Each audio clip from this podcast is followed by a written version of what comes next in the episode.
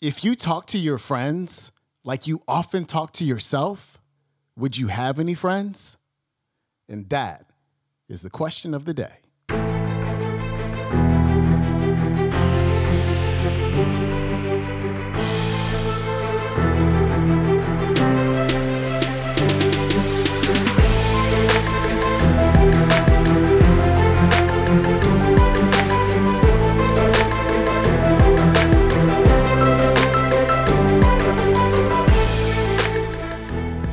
Welcome back to the Quote of the Day Show. I'm your host, Sean Croxton of SeanCroxton.com. Today's episode is brought to you by The Jerf Bar. Head on over to the jerfbar.com website, learn about our three delicious flavors, and also read the amazing reviews that our customers have left. Again, that website is jerfbar.com, and you can save 10% off your next order with the discount code QOD10. We've got Christine Hassler back on the show. It's been a little while. I think she was on our first week of shows, like October of last year. So she's back and she's talking about how to deal with that critical voice that is sometimes or all the time in your head. And she also has a really cool self love technique that you can use whenever you want to to change that dialogue going on in your brain. Here's Christine.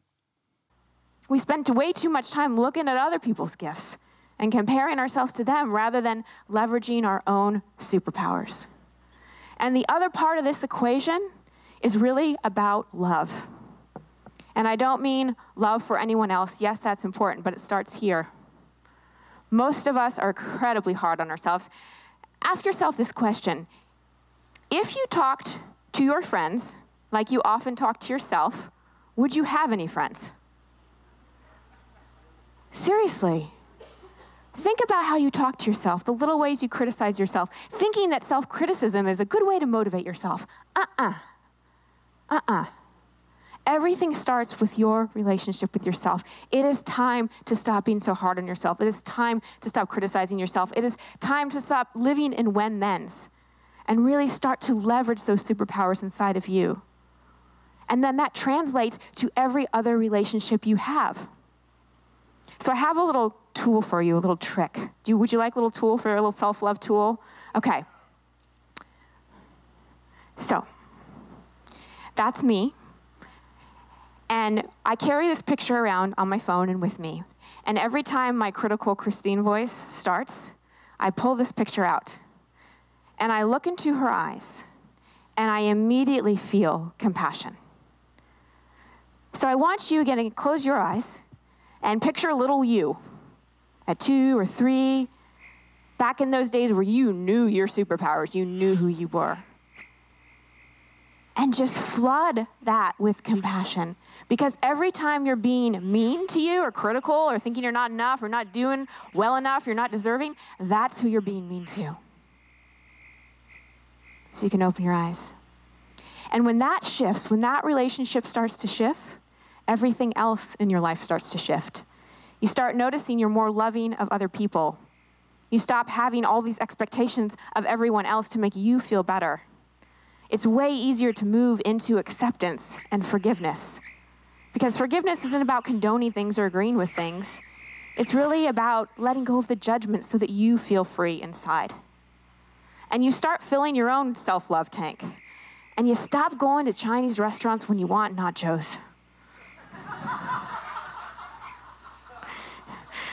Translation You stop going to people expecting things they cannot give you. I know there are people in your life that hurt you. I know you have certain expectations or certain things you want from certain people. And can you accept that they just may not be able to do it? And you can't change people. But you can give it to yourself and you can find other people who can give it to you in a healthy way. So, again, back to that seed. Eventually it blooms. Eventually we understand why the expectation hangovers happen. And as we start to use these tools and choose things like acceptance, compassion, forgiveness, and presence, we notice that our time between expectation hangovers gets longer and the time we spend suffering within one gets shorter. And eventually, over time, we realize that there's kind of really no such thing as an expectation hangover. It's really just the gap between what you expected and something even better. Thank you so much.